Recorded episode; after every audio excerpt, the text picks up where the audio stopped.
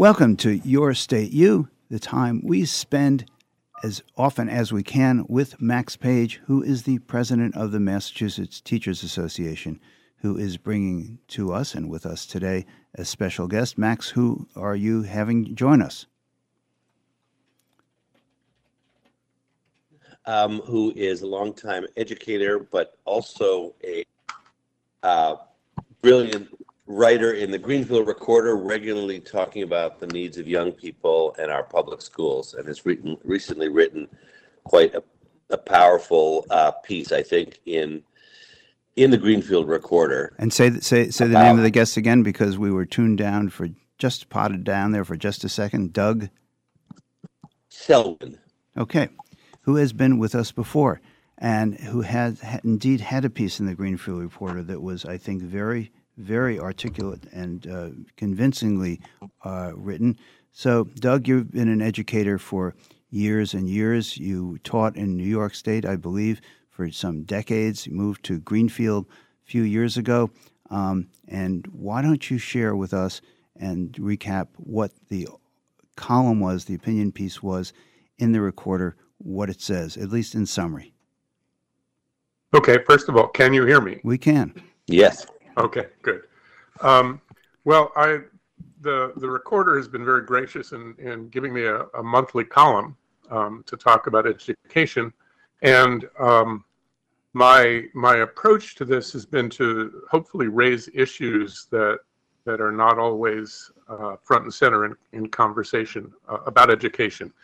In this one, what I talked about was the the push uh, that we have to improve education as if we can approach the schools and work inside of the schools and fix things without dealing with the inequalities that surround uh, the schools in which in which we send our kids. So the the dramatic inequality from town to town, um, the dramatic inequality within a town.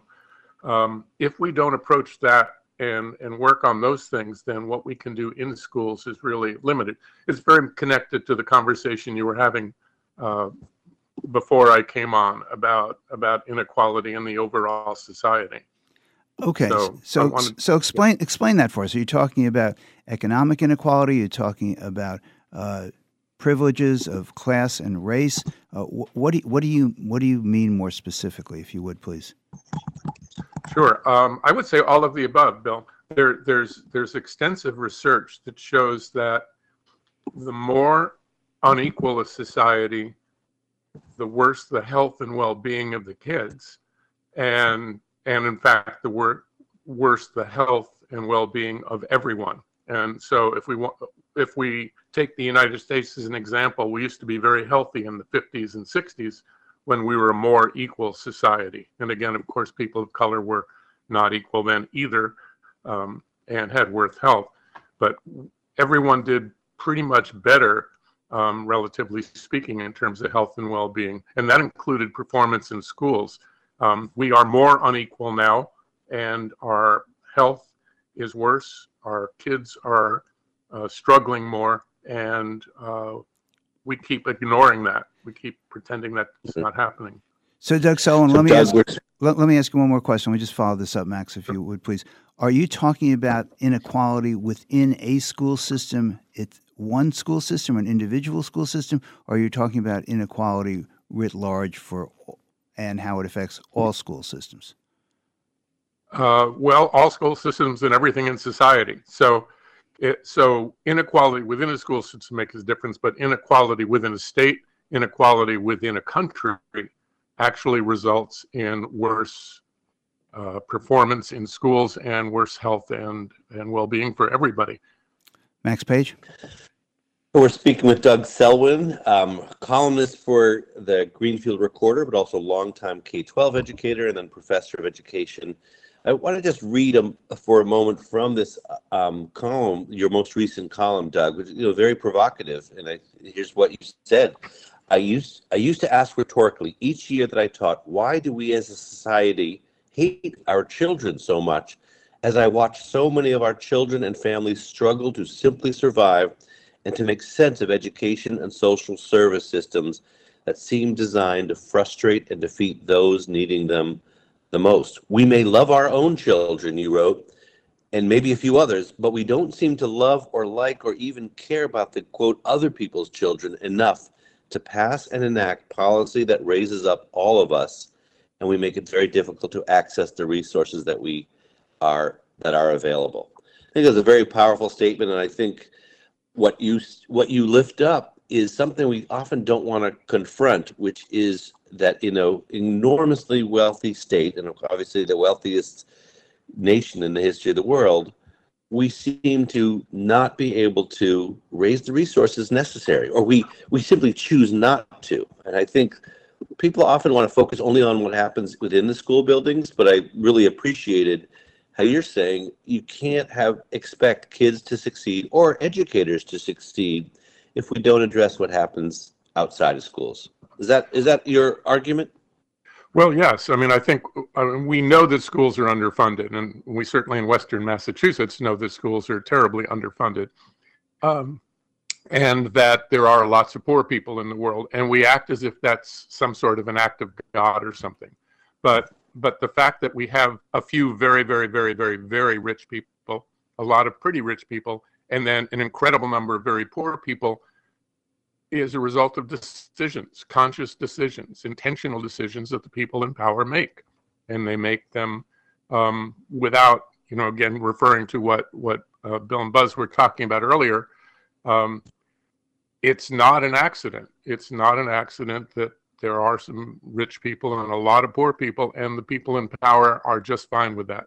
And the fact that our schools are struggling, they, we've known they've been struggling for a very long time, and the legislature continues to not really do anything to address that. Um, we know that there are desperately poor people, and that we are not really addressing those things. And then we we sort of wring our hands and say that's too bad as if there's nothing we can do about it and as if it wasn't a result of conscious decisions that the people around us are making. Yeah so it is no accident that we have this system and i, I am going to say to you and i know you agree with this that um, it's also not something we have to throw up our hands on and haven't i mean i think there it's really it's worth noting that there has been some pretty impressive efforts. Much more needs to be done, but we did win in 2019 the Student Opportunity Act, which is slowly and steadily bringing in about 1.5 billion dollars in additional funds to public schools, especially the neediest ones. And I think we all together, and I know you were involved in this as well, and certainly our union MTA was involved in winning the passage of the Fair Share Amendment, um, the millionaires tax, which is bringing in you know, probably every year it's going to be bringing in $2 billion a year. And one of the things that it did very specifically was provide universal school meals to every kid in every single district. So I'm, I'm trying to in, suggest that we we've taken some good steps, but what are the next steps that you see building on really some tremendous victories, but the next steps that we need to take to to be a truly caring society that actually cares for every child? Um, well, that's the billion, billion, billion dollar question, isn't it?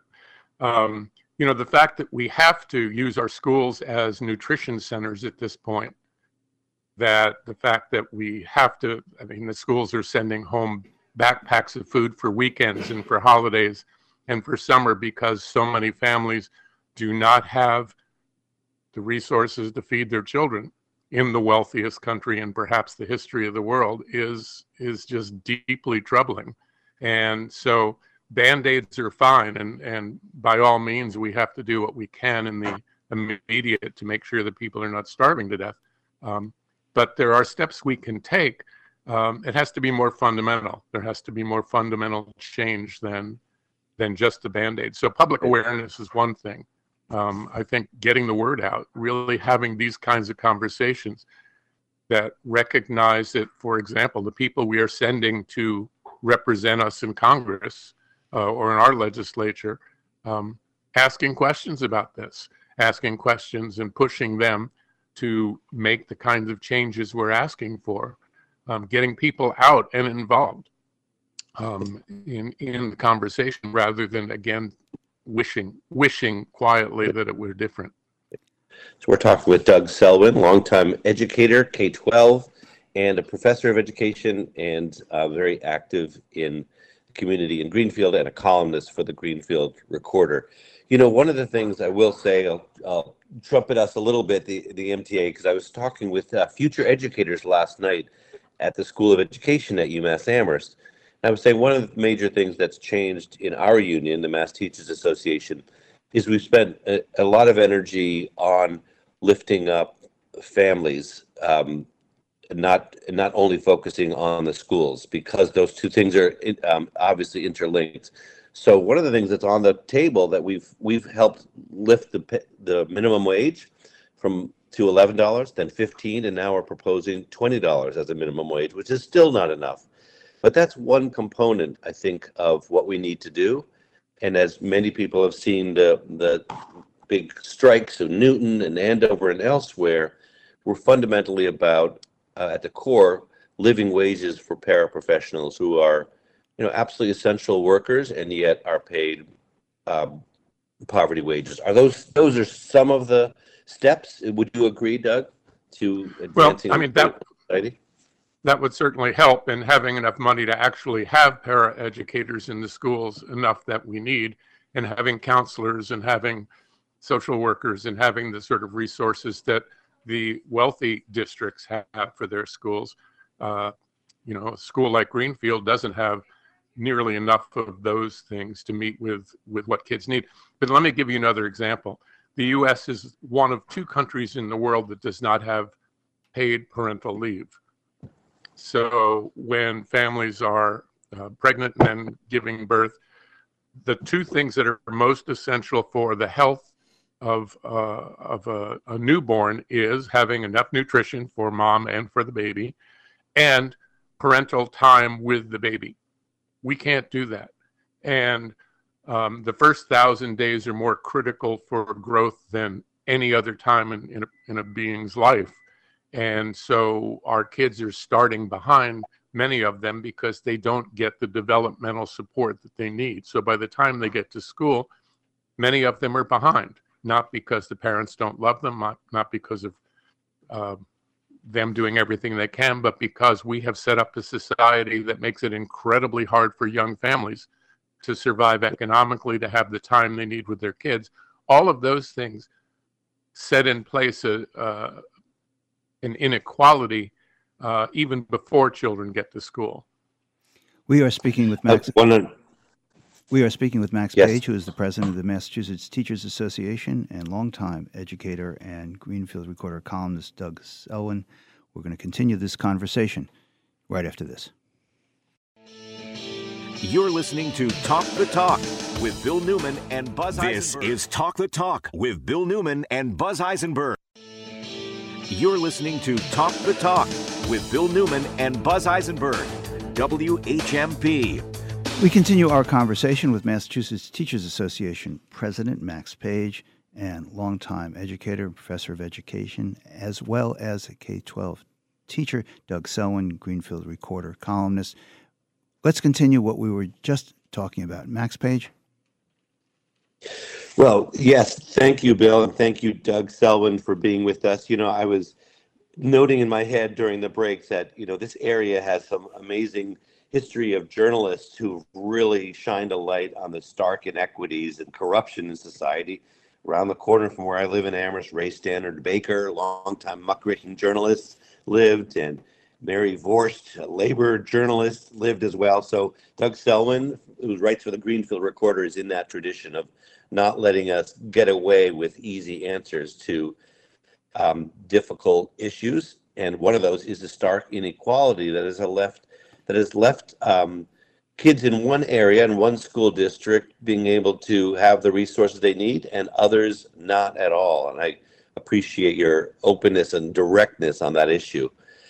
One of the things you, Doug, had had mentioned, you you talked about how well there's some districts that have far far more more money than say Greenfield or Holyoke, and while we've made strides towards fixing that, uh, we have still enormous inequities, and it's I think it's worth listeners thinking about and you reflecting on Doug. What would it be like if every single school district had the same funding as, say, Weston or Wellesley or Dover Sherborn, what could that could that look like for our society? Well, going back to um, the, oops, sorry, uh, I, I, have to remember I'm talking to the phone, not the microphone. Um, if if we have to go back, we have to go back to the communities in which the students are living and coming to school. So it would be great to have more counselors and have more uh, social workers and more an adequate number of paraprofessionals and and teachers who were paid well and could afford to not have to go out and get a second job. All those things would make a difference. Um, and you look at what the what the wealthy schools offer their children and say, why can't we do that? That would be great. But if the children who are coming to school are still living in desperate poverty, are still unhoused and not food secure and um, experiencing a lot of trauma, they bring all that into the classroom. And so, um, again, I don't think, I think adequately funding the schools is great. And I'm all for that 100%. But that's only a small part of the picture. The much larger part of the picture is the inequality in the communities from which the kids are coming. Let me ask you both. Absolutely. Let me ask you both, though, because uh, you, you've both made the point that schools uh, have become, for a variety of reasons, uh, a central focus of a place in the community where kids can receive not only services but essentials that they need. And it seems to me that this idea sometimes goes by the term wraparound services, but it's it's a place where the kids are, where food can be served, where medical attention can be brought, and actually having the schools as the place in the community where kids can get what they need strikes me as leaving aside why they need need all these all these things. Um, but it seems to me the schools are actually a good place for for that. Um, do you, do you disagree? No, I think it's I think it's absolutely true. Um, and if we want them to do that, we have to put that front and center, and then make sure that they have the resources they need to actually do it. It happens now because nobody else is doing it.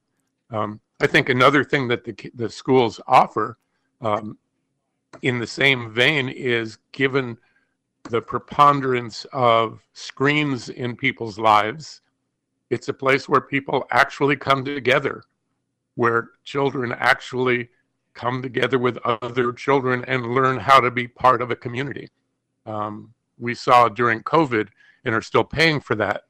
Um, kids growing up in isolation, not knowing how to be with each other and not knowing how to interact and deal with the, the pluses and minuses of being in a room with a lot of other people, some of whom disagree with you. And so schools can offer all of those. I think it's also can be a central organizing place for families to get together and, and get the kind of support and connection that they need to be part of a functioning community. And I think what we're talking about here, Bill, and what you described and Doug, you just you just elucidated was uh, what's called community schools, and this is a, a, a model where indeed the school is the hub of a community, both providing supports and services for for parents and families and the students beyond school, but also become much more democratic places. I think that is a model that MTA is embracing. We're going to actually have a big conference on this model, which is quite um, well established in other states, especially California, but not so much in Massachusetts. There are only a few schools that really serve as um, as community schools. But you also brought up, I mean, Bill, the important point, which is why is it still it, it, with this enormous wealth in the state that so many need to come to the school for for the food pantry or for clothing supplies? Um, that is still a fundamental problem we face. We've been chipping away at it with on housing policies, on on universal health care, which is great, with universal paid family medical leave. But fundamentally, um, the in, inequality in what people have to live is uh, is just is shocking still. I'd like to go back to two smaller points, if I might, with the time we have left. One is about how schools are funded, And we were talking off air about the way in which the diminution in the school census, which is to say the number of kids in the school, uh, actually uh, has an enormous financial impact on the school system. Could uh, Max Page, uh, do you want to explain that to us? Why it works that sure. way? Um, the fundamental way that the Chapter 70 law works, the Chapter 70 is about is the the main way that schools are funded by the state is by um, per students. And you know when when the numbers of students decline, you don't you don't get rid of half a teacher, you don't cut a quarter of the building uh, out. Instead, you have still have the infrastructure and the and the educators, but you lose funding from the state. And of course, when there's and we face this especially strongly in Western Mass and rural communities who also have enormous expenses for busing, which is busing is not um, subsidized by the state for regular districts. It is somewhat for regional districts. You just have a, a whole series of these of these um, developments that lead to huge deficits, and we are see- seeing that across the state, even with the Student Opportunity Act, which was which was best for the neediest district, but is not great for places like Greenfield or Amherst or Hampshire Regional and many other places in Western Mass. So we have to fix that system in the near term this year so that there's not massive cuts, but we also have to fix it over the long term. So that, that fundamental issue of uh, basing it on um, the on student numbers leads to this kind of fluctuation um, that that we have. One other point. And it's a spiral. yeah, it is. And It's a spiral. I, I, I want to ask Max Page before we run. There's an important hearing coming up uh, on an um, issue we've t- discussed many times on this show. Tell us about that, Max. Yeah, and we'll probably have Doug back on another time because he's spoken often about this. So the ballot initiative that the MTA, the Mass Teachers Association, initiated to eliminate the use of MCAS, our state standardized test, for determining who gets a diploma. That ballot initiative is now a bill in the legislature because we gathered 135,000 signatures, and it will be heard on March 4th at 1 p.m. at the State House. And so we will be uh, focusing energy and hoping that the legislature simply passes that initiative as legislation, and we won't know, need to go to the ballot. Although, of course, we are prepared to if necessary. Again, when is the hearing, Max? It is Monday, March 4th, starting at, at 1 p.m. And will we be permitted to attend remotely, or does it have to be in person? You know, I think the details of that are all being worked out. Um, I don't think it's a regular hearing that will go on. It, it will be time limited, uh, but uh, we're, we're finding out all the details hopefully today, maybe next early next week. Max Page, President of the Massachusetts Teachers Association, Doug Selwyn, longtime educator and Greenfield Recorder columnist. Thank you both so very much. Thank you. Thank you.